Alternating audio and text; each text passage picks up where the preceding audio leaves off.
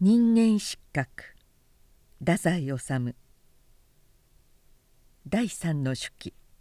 6竹市の予言の一つは当たり。一つは外れました。惚れられるという名誉でない予言の方は当たりましたがきっと偉い絵描きになるという祝福の予言は外れました。自分はわずかに粗悪な雑誌の無名の下手な漫画家になることができただけでした。鎌倉の事件のために高等学校からは追放せられ自分は平目の家の2階の三畳の部屋で寝起きして故郷からは月々極めて少額の金がそれも直接に自分宛てではなくヒラメのところに密かに送られてきている様子でしたがしかもそれは故郷の兄たちが父に隠して送ってくれているという形式になっていたようでした。それっきりあとは故郷とのつながりを全然断ち切られてしまいそうしてヒラメはいつも不機嫌。自分が愛想笑いをしても笑わず人間というものはこんなにも簡単にそれこそ手のひらを返すがごとくに変化できるものかと浅ましく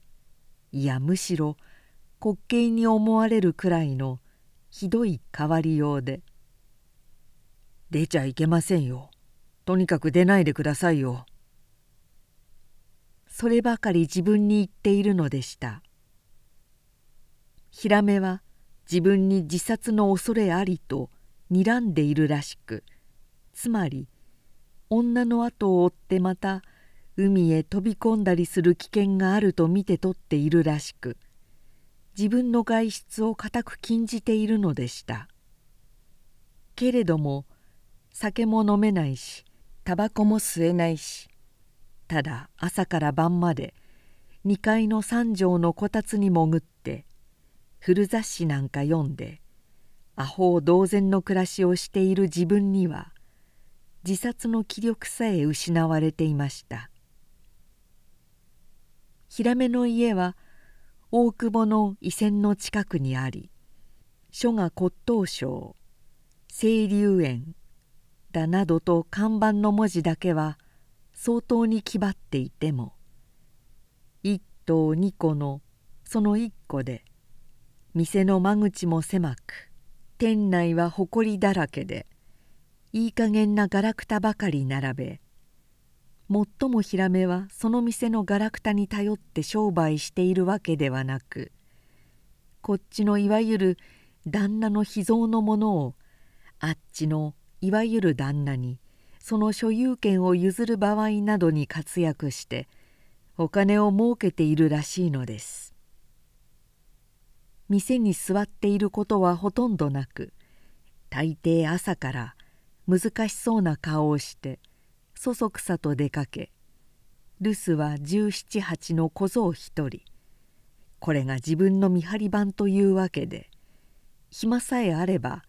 近所の子供たちと外でキャッチボールなどしていても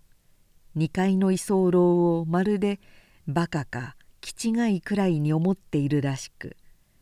大人の説教臭いことまで自分に言い聞かせ自分は人と言い争いのできないたちなので疲れたようなまた感心したような顔をしてそれに耳を傾け服従しているのでした。この小僧は渋田の隠し子でそれでも変な事情があって渋田はいわゆる親子の名乗りをせずまた渋田がずっと独身なのも何やらその辺に理由があってのことらしく自分も以前自分の家の者たちからそれについての噂をちょっと聞いたような気もするのですが自分はどうも他人の身の上にはあまり興味を持てない方なので深いことは何も知りません。しかしその小僧の目つきにも妙に魚の目を連想させるところがありましたからあるいは本当にヒラメの隠し子。でもそれならば2人は実に寂しい親子でした。夜遅く2階の自分には内緒で2人でおそばなどを取り寄せて無言で食べていることがありました。ヒラメの家では食事はいつもその小僧が作り2階の厄介者の食事だけは別にお膳に乗せて小僧が三度三度2階に持ち運んできてくれてヒラメと小僧は階段の下のジメジメした四畳半で何やらカチャカチャ皿小鉢の触れ合う音をさせながら忙しげに食事しているのでした。3月末のある夕方ヒラメは思わぬ儲け口にでもありついたのかまたは何か他に策略でもあったのかその2つの推察が共に当たっていたとしてもおそらくはさらにまたいくつかの自分などにはとても推察の届かない細かい原因もあったのでしょうが自分を開花の珍しくお調子などついている食卓に招いてヒラメならぬマグロの刺身にごちそうの主自ら感服し称賛しぼんやりしている居候にも少しくお酒を勧め「どうするつもりなんです一体これから」自分はそれに答えず卓上の皿から畳いわしをつまみ上げその小魚たちの銀の目玉を眺めていたら酔いがほのぼの発してきて遊び回っていた頃が懐かしく堀木でさえ懐かしくつくづく自由が欲しくなりふとか細く泣きそうになりました。自分がこの家へ来てからは道家を演ずる張り合いさえなくただもうヒラメと小僧の別紙の中に身を横たえヒラメの方でもまた自分と打ち解けた長話をするのを避けている様子でしたし自分もそのヒラメを追いかけて何かを訴える気などは起こらずほとんど自分は間抜け面の居候になりきっていたのです。基礎猶予というのは前科難犯とかそんなものにはならない模様ですだからまああなたの心がけ一つで構成ができるわけです。あなたがもし改心してあなたの方から真面目に私に相談を持ちかけてくれたら私も考えてみます。ヒラメの話し方にはいや世の中の全部の人の話し方にはこのようにややこしくどこか朦朧として逃げ腰とでも言ったみたいな微妙な複雑さがありそのほとんど無益と思われるくらいの厳重な警戒と無数と言っていいくらいの小うるさい駆け引きとにはいつも自分は当惑しどうでもいいやという気分になっておどけで茶化したりまたは無言の思考で一切お任せといういわば無言の態度をとってしまうのでした。この時もヒラメが自分に向かってだいたい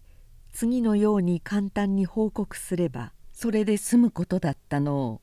自分は後年に至って知りヒラメの不必要な用心いや世の中の人たちの不可解な見えお体裁に何とも陰鬱な思いをしました。ヒラメはその時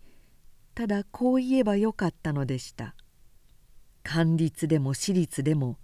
とにかく4月からどこかの学校へ入りなさい。あなたの生活費は学校へ入ると国からもっと十分に送ってくることになっているのです。ずっと後になって分かったのですが事実はそのようになっていたのでした。そうして自分もその言いつけに従ったでしょう。それなのにヒラメの嫌に用心深く持って回った言い方のために妙にこじれ自分の生きていく方向もまるで変わってしまったのです。真面目に私に相談を持ちかけてくれる気持ちがなければしようがないですが。どんな相談？自分には本当に何も見当がつかなかったのです。それはあなたの胸にあることでしょう。例えば？例えばってあなた自身これからどうする気なんです？働いた方がいいんですか？いやあなたの気持ちは一体どうなんです？だって学校へ入ると言ったってそりゃお金がいります。しかし問題はお金でない。あなたの気持ちです。お金は国から来ることになっているんだからとなぜ一言言わなかったのでしょう？その一言によって自分の気持ちも決まったはずなのに自分にはただ五里夢中でしたどうですか？何か将来の希望といったものがあるんですか？一体どうも人を一人世話しているというのはどれだけ難しいものだか世話されている人には分かりますまい。すみません。そりゃ実に心配なものです。私も一旦あなたの世話を引き受けた以上あなたにも生半可な気持ちでいてもらいたくないのです。立派に公正の道をたどるという覚悟のほどを見せてもらいたいのです。例えばあなたの将来の方針それについてあなたの方から私に真面目に相談を持ちかけてきたなら私もその相談には応ずるつもりでいます。それはどうせこんな貧乏なヒラメの援助なのですから以前のような贅沢を望んだら当てが外れます。しかしあなたの気持ちがしっかりしていて将来の方針をはっきり打ち立てそうして私に相談をしてくれたら私はたとえわずかずつでもあなたの更生のためにお手伝いしようとさえ思っているんです。わかりますか？私の気持ちが。一体あなたはこれからどうするつもりでいるのです？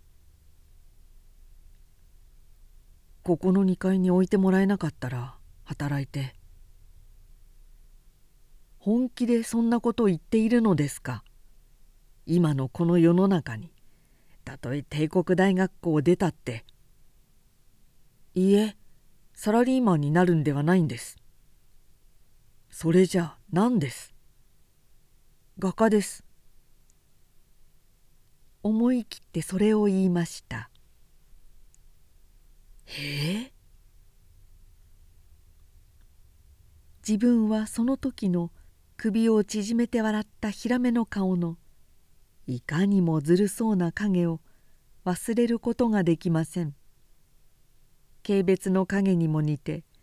それとも違い世の中を海に例えるとその海の千尋の深さの箇所にそんな奇妙な影がたゆとうていそうで何か大人の生活の奥底をちらと覗かせたような笑いでした。そんなことでは話にも何もならぬ。ちっとも気持ちがしっかりしていない。考えなさい。今夜一晩真面目に考えてみなさい」と言われ自分は追われるように2階に上がって寝ても別に何の考えも浮かびませんでした。そうして明け方になりヒラメの家から逃げました。夕方間違いなく帰ります。先の友人のもとへ将来の方針について相談に行ってくるのですからご心配なく本当にと陽線に鉛筆で大きく書きそれから浅草の堀木正雄の住所氏名を記してこっそりヒラメの家を出ました。ヒラメに説教をせられたのが悔しくて逃げたわけではありませんでした。まさしく自分はヒラメの言う通り気持ちのしっかりしていない男で将来の方針も何も自分にはまるで見当がつかずこの上ヒラメの家の厄介になっているのはヒラメにも気の毒ですしそのうちにもし万一自分にも発憤の気持ちが起こり志を立てたところでその構成資金をあの貧乏なヒラメから月々援助せられるのかと思うととても心苦しくていたたまらない気持ちになったからでした。しかし自分はいわゆる将来の方針を堀木ごときに相談に行こうなどと本気に思ってヒラメの家を出たのではなかったのでした。それはただ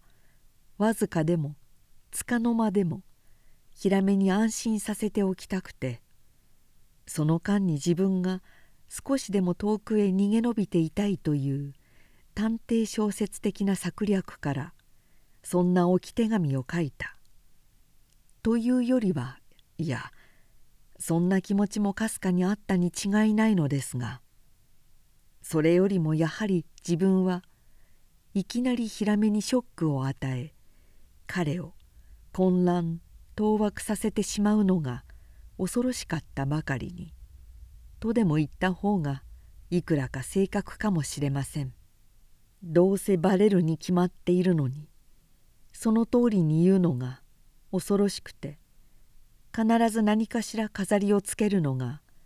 自分の悲しい性癖の一つでそれは世間の人が嘘つきと呼んで癒しめている性格に似ていながらしかし自分は自分に利益をもたらそうとしてその飾りつけを言ったことはほとんどなくただ雰囲気の興ざめた一辺が窒息するくらいに恐ろしくて後で自分に不利益になるということが分かっていても例の自分の必死の奉仕それはたとえ歪められ微弱で馬鹿らしいものであろうとその奉仕の気持ちからつい一言の飾りつけをしてしまうという場合が多かったような気もするのですがしかしこの習性もまた世間のいわゆる正直者たちから大いに乗ぜられるところとなりました。その時ふと記憶の底から浮かんできたままに堀木の住所と生命を陽線の端にしたためたまでのことだったのです。自分はヒラメの家を出て新宿まで歩き海中の本を売りそうしてやっぱり途方に暮れてしまいました。自分は皆に愛想がいい代わりに友情というものを一度も実感したことがなく堀木のような遊び友達は別として一切の付き合いはただ苦痛を覚えるばかりでその苦痛をもみほぐそうとして懸命におどけを演じてかえってヘトヘトになりわずかに知り合っている人の顔をそれに似た顔をさえ往来などで見かけてもぎょっとして一瞬めまいするほどの不快な旋律に襲われるありさまで人に好かれることは知っていても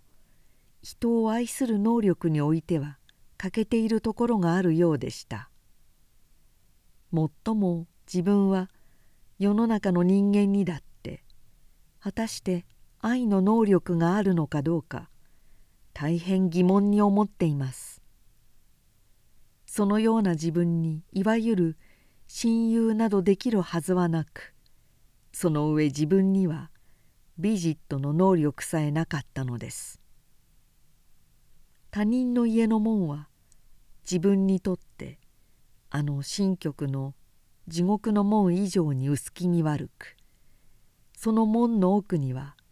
恐ろしい竜みたいな生臭い気重がうごめいている気配を誇張でなしに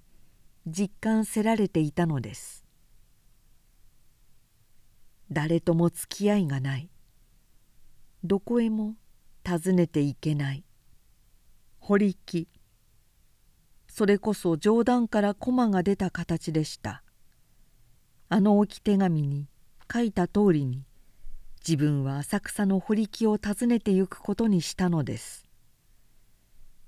自分はこれまで自分の方から堀木の家を訪ねていったことは一度もなく大抵電報で堀木を自分の方に呼び寄せていたのですが今はその電報料さえ心細く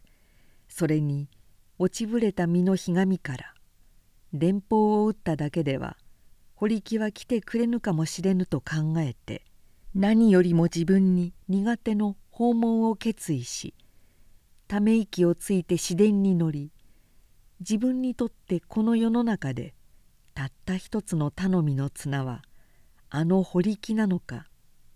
と思い知ったら何か背筋の寒くなるような凄まじい気配に襲われました。堀木は在宅でした。汚い路地の奥の2階屋で堀木は2階のたった一部屋の6畳を使い下では堀木の老父母とそれから若い職人と3人下駄の鼻緒を縫ったり叩いたりして製造しているのでした。堀木はその日彼の都会人としての新しい一面を自分に見せてくれました。それは俗に言うちゃっかり症でした。田舎者の自分が愕然と目を見張ったくらいの冷たくずるいエゴイズムでした。自分のようにただとめどなく流れるたちの男ではなかったのです「お前には全く呆れた。親父さんからお許しが出たかね。まだかい。逃げてきたとは言えませんでした。自分は例によってごまかしました。今にすぐ堀木に気づかれるに違いないのにごまかしました。それはどうにかなるさ。おい笑い事じゃないぜ。忠告するけどバカもこの辺でやめるんだな。俺は今日は用事があるんだがね。この頃バカに忙しいんだ。用事ってどんな？おいおい座布団の糸切らないでくれよ。自分は話をしながら自分の敷いている座布団の閉じ糸というのかくくり紐というのか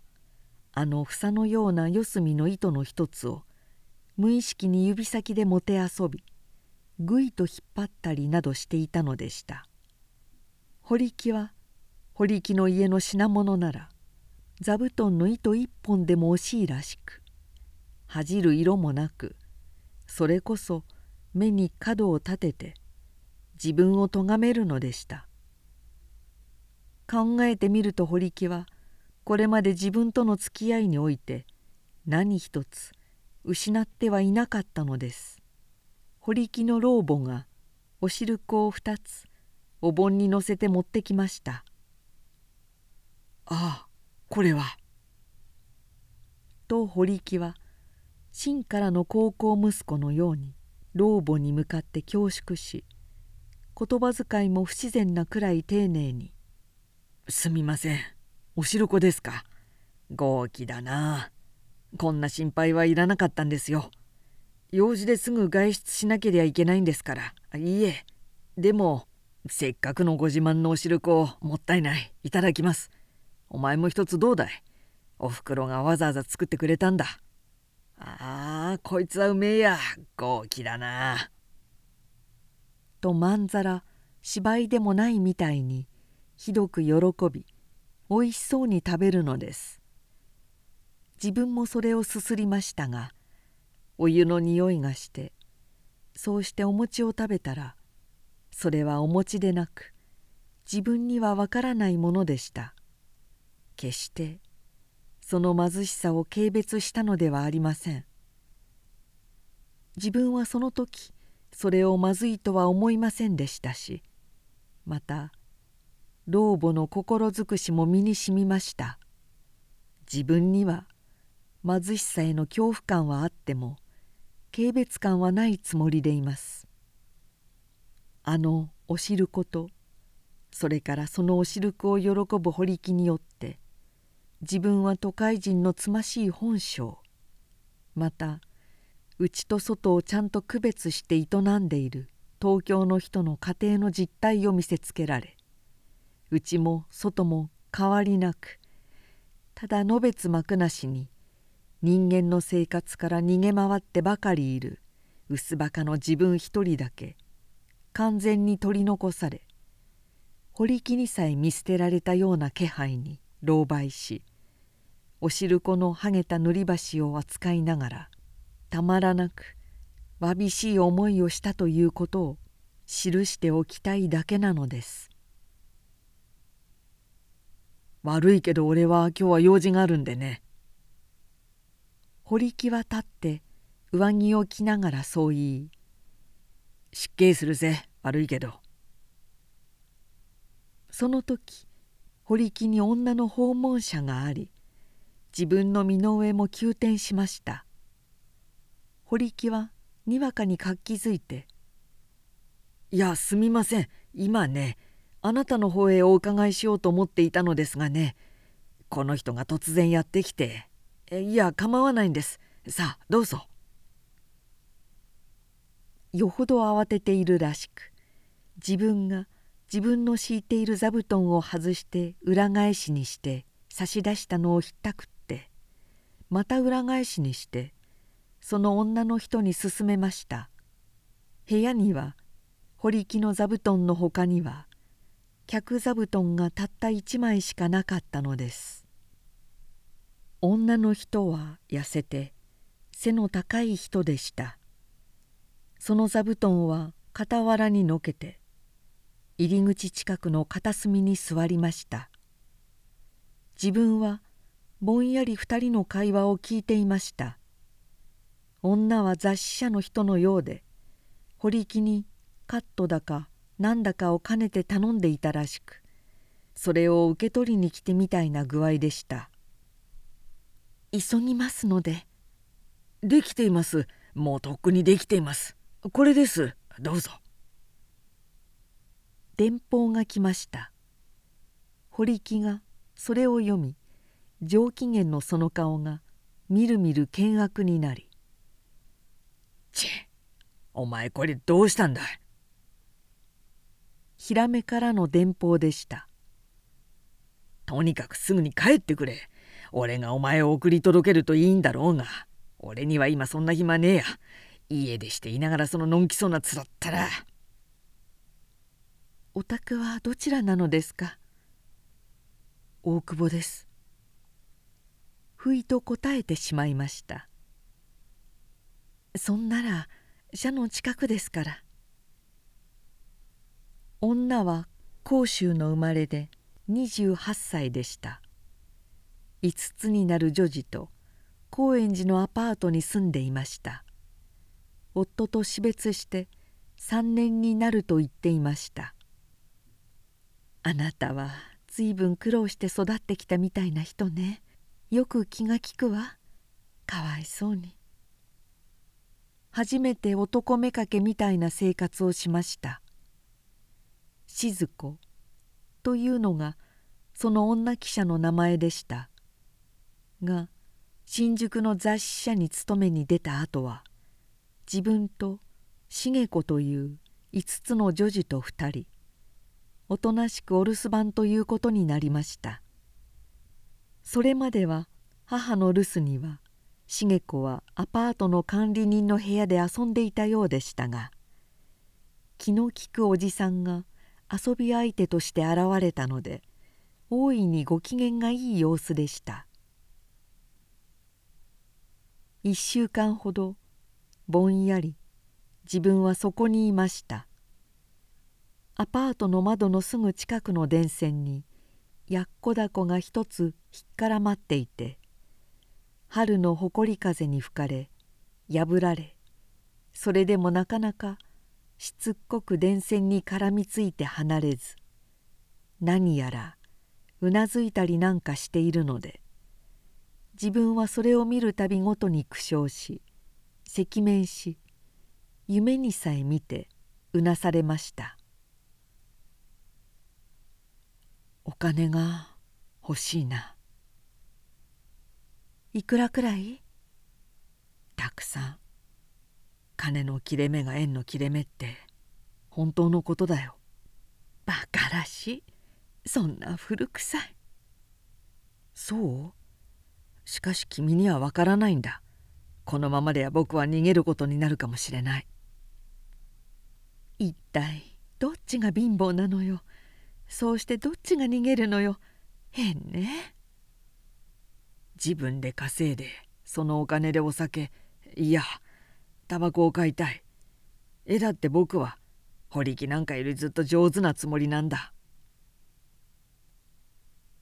このような時自分の脳裏におのずから浮かび上がってくるものはあの中学時代に書いた竹市のいわゆるお化けの数枚の自画像でした。失われた傑作。それはたびたびの引っ越しの間に失われてしまっていたのですがあれだけは確かに優れている絵だったような気がするのです。その後さまざま描いてみてもその思い出の中の一品には遠く遠く及ばず自分はいつも胸が空っぽになるようなだるい喪失感に悩まされ続けてきたのでした。